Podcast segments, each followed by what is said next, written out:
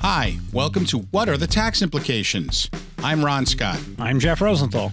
We are your first call tax advocates here once again to help increase your financial and tax knowledge.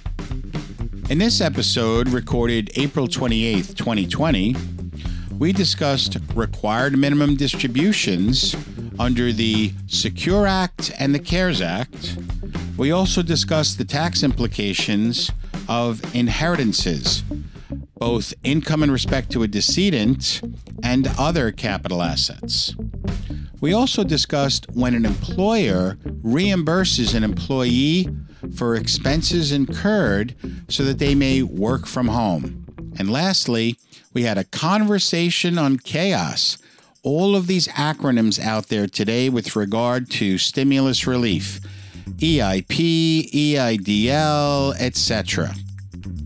Whether you're the CEO of your household or of your business, questions constantly arise regarding the tax consequences of your financial circumstance. First Call Tax Advocates is always here to answer your questions and offer educational background regarding the potential tax implications of your action. Ron and Jeff are your first responders. They are board certified financial and tax professionals with over 60 years of experience. Please visit their website, firstcalltaxadvocates.com. That's firstcalltaxadvocates.com. Learn more about them, explore their resources, and leave a review of your experience. For more urgent matters, please call them toll free at 833 568 8999. That's 833 568 8999. The topics and responses discussed here are intended for general education. Our discussions are not intended to give you advice on your specific situation. We would advise you to seek advice from a competent and licensed professional. Tax law is always evolving, and our discussions are based on the law existing to date. Question number one uh, we have Bernie from Bull's Head, who just had a birthday, March 1st, 1950. He's uh, now age 70 and a half. Uh, Ron, he heard something about something that he must do with his retirement money at age 70. Well, what is it? What is required? What are the tax implications? Great, uh, great question, Bernie, and happy birthday. So you turned 70 just a few months ago. Uh, you read up on a uh, potential need to take action when you turn 70. You actually have a, you actually have a little time. When you turn age 70 and a half, which will occur September 1st, 2020, you'll then you will then have been triggered to take action by April 1st, 2021. The old rule was you needed to take your first required minimum distribution by April 1st in the year after you turned 70 and a half. So that was the old rule. We have a new rule, and that new rule came about because of the Secure Act that was enacted in December of, 20, of 2019 to start January 1st, 2020. What was the new rule? The new rule says the April 1st after you turn 72. That means the April 1st in the year after you turn 72 is when you are required to take your first minimum distribution. So, what does that mean for you, Bernie? Based on the new rules, you don't have to do anything this year. You don't have to do anything next year. You turned 72 on March 1st, 2022. Therefore, by April 1st of 2023 is when you'll need to take the next uh, your your required minimum distribution. Hey Ron, what about what about the pandemic crisis? What about what about that? Has that changed anything? Uh, yes, it has, Bernie.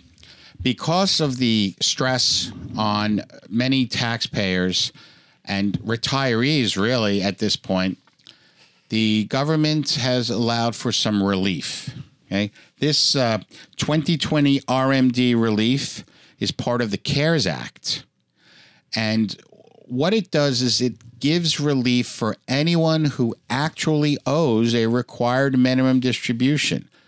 So anyone turning 72, I guess, let's see how it would work. So anybody who was due to pay an RMD, regardless of the rule they're following, doesn't have to pay. What do I mean by that?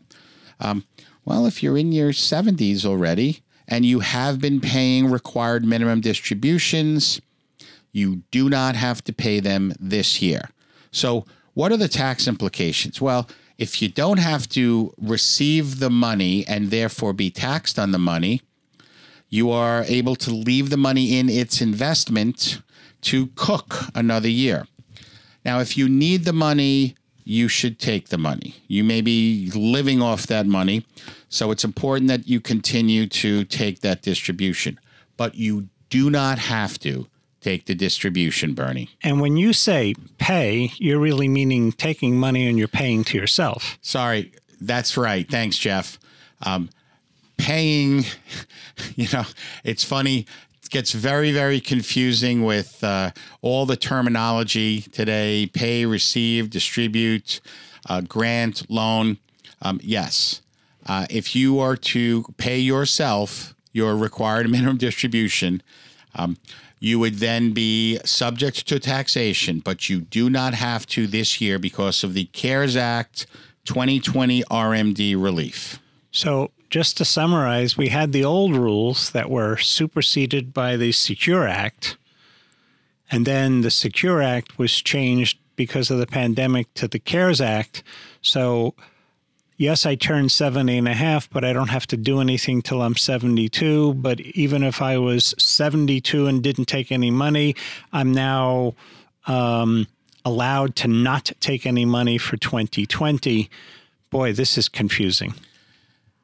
Yeah, I I I hear you. I feel your pain. Uh, in the event that you do have a question, though, give us a call. First Call Tax Advocates. Our next question came as a phone call to me from Joe from Rockland County. Joe shared that his father has recently passed away. Joe's question had to do with how to handle the uh, the two variable annuity IRAs that Joe's dad had. Joe and his brothers were named as beneficiaries, and he had questions about what are the tax implications. Jeff, a variable annuity IRA paid out to a beneficiary. What are the tax implications? Well, it's interesting. Rather than do Q and A, Ron, why don't we both jump in here and have just a conversation about this, and and we'll also talk about non-retirement inheritances as well. Uh, well, generally, when you receive money in an inheritance, specifically an IRA, you are required to take the distribution, and if there are no um, options available for you to delay that distribution, that distribution is taxable. So it's income in respect to a decedent when a beneficiary receives money in the form of, uh, you know, from a qualified plan or an IRA from the decedent. The rules specifically about um, who can receive what over what time frame we'll discuss uh, you know in another show and that has to do has to do with the changes because of the secure act. But generally any money that's received you know by a beneficiary from an owner of a contract like a qualified plan or an annuity or an IRA that will be taxable to the recipient. That is uh, that's correct. And what about non IRA, non-retirement proceeds, bank accounts, other investments, how how are they treated generally? What do you think? So generally anything received that is not income in respect to a decedent will not be taxed to the recipient. So you mentioned bank account. Uh, so if a, a bank account is owned by one person, the way for that to be payable to a an heir or a legatee would be through the will or through the intestacy process. Now, let's define intestacy. Intestacy means dying without a valid will. And that means you have to go to probate court and go through the probate process. So a person so that bank account will eventually go to the intended heir through probate tax free. So generally, probate would require an attorney if I'm not capable of doing that on my own. That's true, Jeff. If you if you can't do it on your own, you may need the assistance of and it doesn't have to be an attorney. You can use another advocate or advisor to help you unless you have a complex estate. Now, let me follow up uh, deeper on an answer to your question for a non IRA qualified plan, a non qualified uh, uh, inheritance. What about a stock portfolio or a securities portfolio or even real estate? Jeff, what are the tax implications of a capital asset transferring because of the owner dying? Oh, that's a good question. Well, we have some bizarre concept that's been around for a lot of years called step up in basis. Now, ordinarily, when you sell something, it's whatever the cost of that versus the current sales price. But in the case of an inheritance, you're allowed to step up to inc- artificially increase the cost basis by the value at the time of death, or in some other bizarre concept called the alternate value six months later.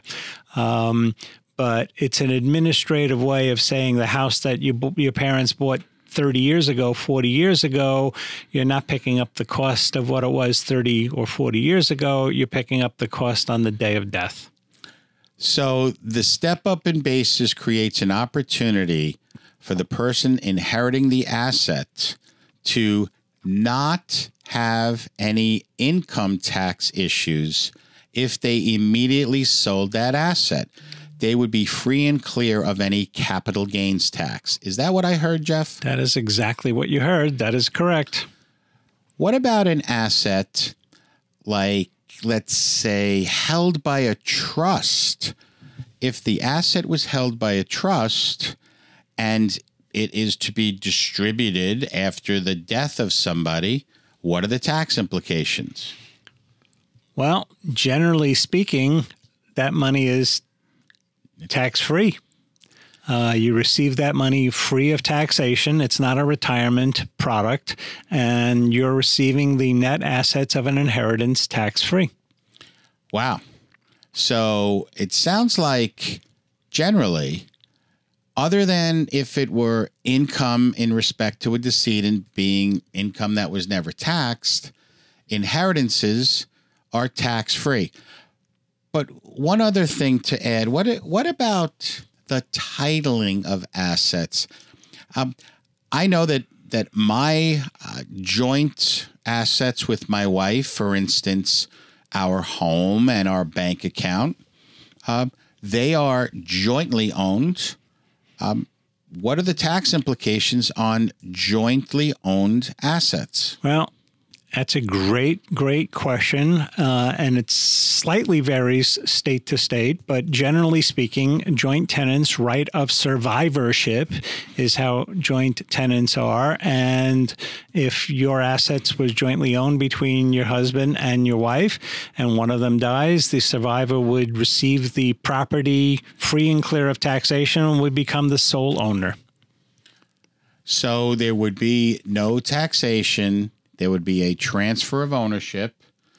And hmm, it sounds like, for the most part, this enormous amount of unfortunate wealth transfer that's going to be taking place in 2020 due to the deaths associated with the coronavirus will not lead to an enormous amount of income taxation, uh, unless, of course, it is income in respect to a decedent. Be sure to speak with a competent advisor regarding probate, beneficiary claims, and estate administration. Remember, the First Call Tax Advocates, Ron and Jeff, are your first responders. Board certified professionals, over 60 years of experience. Visit their website, firstcalltaxadvocates.com. That's firstcalltaxadvocates.com. Learn more, explore, and leave a review. For more urgent matters, call them toll free at 833 568 8999.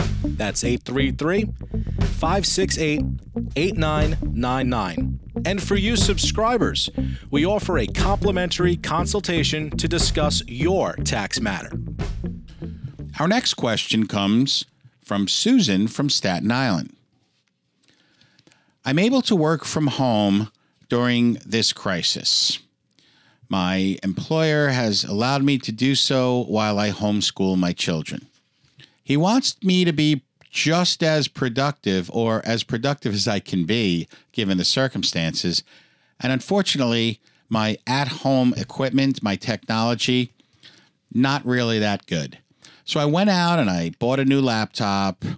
I upgraded my internet connection, and I'm able to be as productive as I am in the office.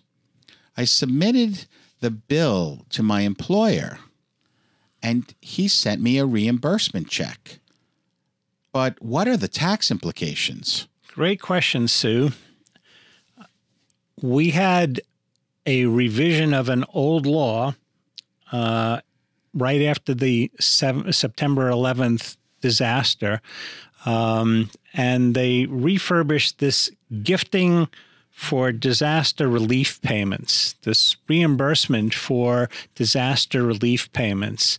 And it's a very small section of law, but basically it says that any expense that you incurred if you submitted from the your job, your employer will reimburse you. He gets a deduction for it, and it is not taxable to you. I repeat, it is not taxable to you, and it not only takes into account your job direct expenses, your new computer, a faster internet, but indirect expenses, you may need an iPad for your kids to homeschool while you're working, and you need that faster uh, internet or larger bandwidth to accommodate your child learning and you doing your job, uh, and anything. Maybe you need a new desk, maybe you need some new office furniture.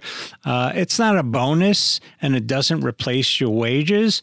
Um, the actual general rule says gross income shall not include any amount received by an individual as a qualified disaster relief payment. That's great to hear. But am I able to deduct my payment off of my tax return?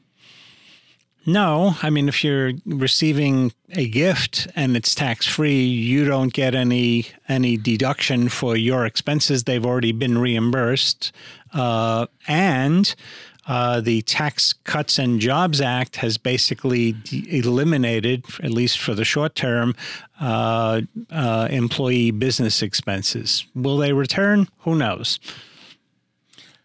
And a last question. If I'm able to stream Netflix or uh, Prime Video uh, because I have upgraded equipment, you think there'll be an, a tax implication because it's now personal use? It's a really good question. I don't think so because you needed the faster bandwidth to allow for the homeschooling and for you to do your job. So I would personally consider that ancillary and not germane to the question. Thanks, Jeff. Thanks, Ron. Welcome to our bonus feature Conversation about Chaos. Today, Jeff and I will have a conversation about the alphabet soup of the government stimulus relief that we've all heard and read and just shook our heads at, wondering, you know, what what does this all mean? What do these letters mean? So today we'll be discussing EIP, EIDL, PPP, not PPE, and UI. So let's first start with EIP. Jeff, what is EIP? EIP, in its most simplest terms, are the economic impact payment or stimulus or recovery rebate. Um, it applies to most people. Uh, it is money that the government is giving uh, $1,200 per person and $500 for a dependent child, uh, unless you are phased out because of your income. And it's designed very clearly to stimulate the economy. So, EIP, economic impact payment, we talked on our last show about the tax implications. But let me tell you about my my experience with uh, trying to get my EIP. Uh, for the last couple of weeks, I have followed the instructions since April 15th of going to the Get My Payments website. It's part of irs.gov. So each day, maybe multiple times per day, I went to the Get My Payments website and entered my social security number, my date of birth, my street address, and my zip code. And each time I was told uh, payment information not available, which was a little frustrating, a little confusing. When people are told, um, we can't uh, tell you today if you are eligible, uh, call us back or, or visit us tomorrow. Uh, you know what? That doesn't make people feel, feel comfortable. But finally, yesterday. So I started April 15th. Yesterday was um, April 27th. I was able to get through to a next page on my Get My Payments page. I was able to enter more information, the adjusted gross income from my 2018 return, because I haven't filed yet my 2019. So I put in my adjusted gross income in from my 2018 return, along with the amount that I was either refunded or owed. And I entered those two numbers. It validated, the system validated my prior return. I entered my banking information and I was told, um, we will let you know when your payment is coming. It will be direct deposited into my bank account. Let me tell you, Jeff, I kind of felt good about that. I felt a little bit of comfort that I'm going to be receiving. Uh, well, it's my wife and I, so we'll be receiving twenty four hundred dollars uh, sometime in the future. I'm looking forward to my EIP. That's excellent, and I like the fact that the information isn't easily available, that you have to validate your identity so that they're not giving out your personal information to just anybody. And uh, so, yes, you need that information to trigger the response to the question. And there's a lot of confusion as to why why that information is necessary. I've gotten three phone calls this morning from people confused about it. Where do I apply? How do I apply? What do I do? And this the purpose of this section is to talk about the confusion, the chaos, and the process, or at least the process as we understand it today. Our next set of alphabet soup. Ready for this one, Jeff? EIDL. EIDL. What does that stand for? The Emergency Impact Disaster Loan um, comes with its own series of questions and chaos. Um, it was originally believed that if you had a business that was impacted by the pandemic, that you were going to get a one time payment of $10,000 that would be forgiven if you rehired your employees. Um, and what we came to learn was that we were all wrong. It wasn't a flat $10,000. It wasn't it wasn't a flat 10,000 then what was it? Well, so what what we were then told was it was thousand dollars for each employee, including the owner. So if you had a sole proprietor where there was only one employee, how much would they get? Well, the way we were told is $1,000. Hmm, that doesn't seem like uh, it can help if there is economic impact. Well, that's true. And just yesterday, um, members of the House and the men- members of the Senate wrote the Treasury Secretary a strongly worded letter disagreeing with the method and manner in which it was paid because the intent of what they thought they had passed was that it, in fact it was a $10,000 flat payment. So now we have confusion inside the government, confusion amongst the tax and accounting people, and confusion against the uh, small business owners. So basically, stay tuned. So the L at the end of E I D L maybe should be changed to a P. Well, it's a loan if you don't follow the rules, you will have to pay it back. Uh, if you do follow the rules, it'll be forgiven. So it is. It starts out as a loan and will morph into a grant if you rehire the people by June, according to the current guidelines. Uh, the the loan will be forgiven. So that's the confusion. What is it? So stay tuned for an episode in the future when the chaos gets worse. Okay, I have another set of letters for you, Jeff. Okay, now it's not, I'm going to say this clearly P, P, P, not PPE. We've heard PPE a lot, so let's quickly define PPE. PPE is the personal protection equipment that you need to sh- shield yourself, to insulate yourself from the virus or people spreading the virus. Okay. So that has to do with personal protection equipment, PPE. Okay. So let's go to PPP. I've heard that a lot with regard to um, economic relief and stimulus. What does PPP stand for? That is the Payroll Protection Program, not to be confused with the Identity Protection Program. Uh, and we're giving that to um, encourage employers to keep their um, their staff on payroll, not collecting unemployment, and that money also has rules.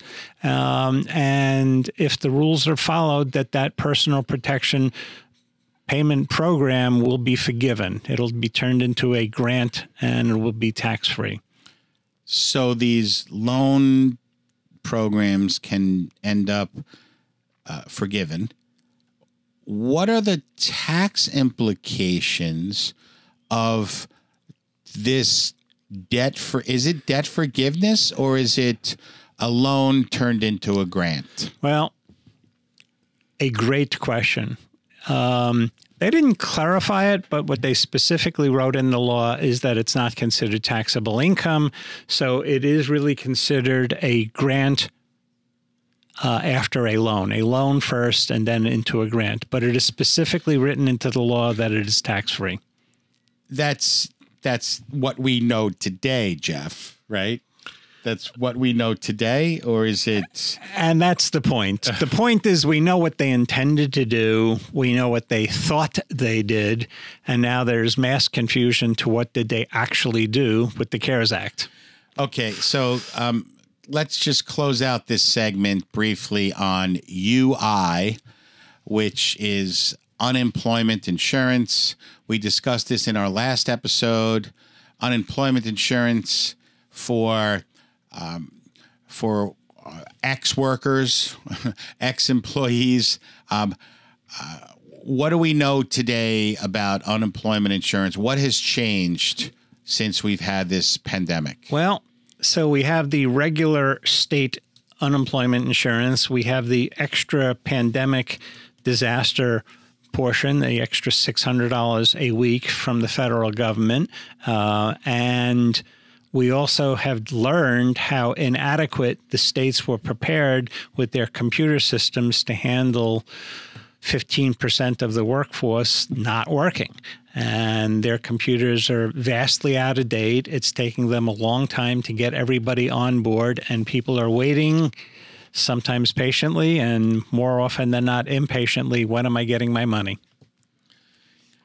I hope you learned a little bit from this session on uh, conversations and chaos. Um, when we have reason to bring you more discussion on topics that are just so chaotic, uh, um, stay tuned. We'll be bringing them to you. Thank you. Thank you for listening. We hope you enjoyed the show. You probably have additional questions, don't you? We are your first call. Remember, everyone's situation is unique, but we should be your first call. We are your first responders. The 911 operator doesn't call you. Please call us toll free at 833 568 8999. Again, 833 568 8999. And visit our website at firstcalltaxadvocates.com. We'd love to know what you've learned today, so please leave a review on our website. We have attempted to appeal to a broad audience, but we want to help everyone if we can. In our next episode, we'll be discussing I can't pay my tax liability by the due date. What are the tax implications? And I received a letter from the IRS and I don't understand it.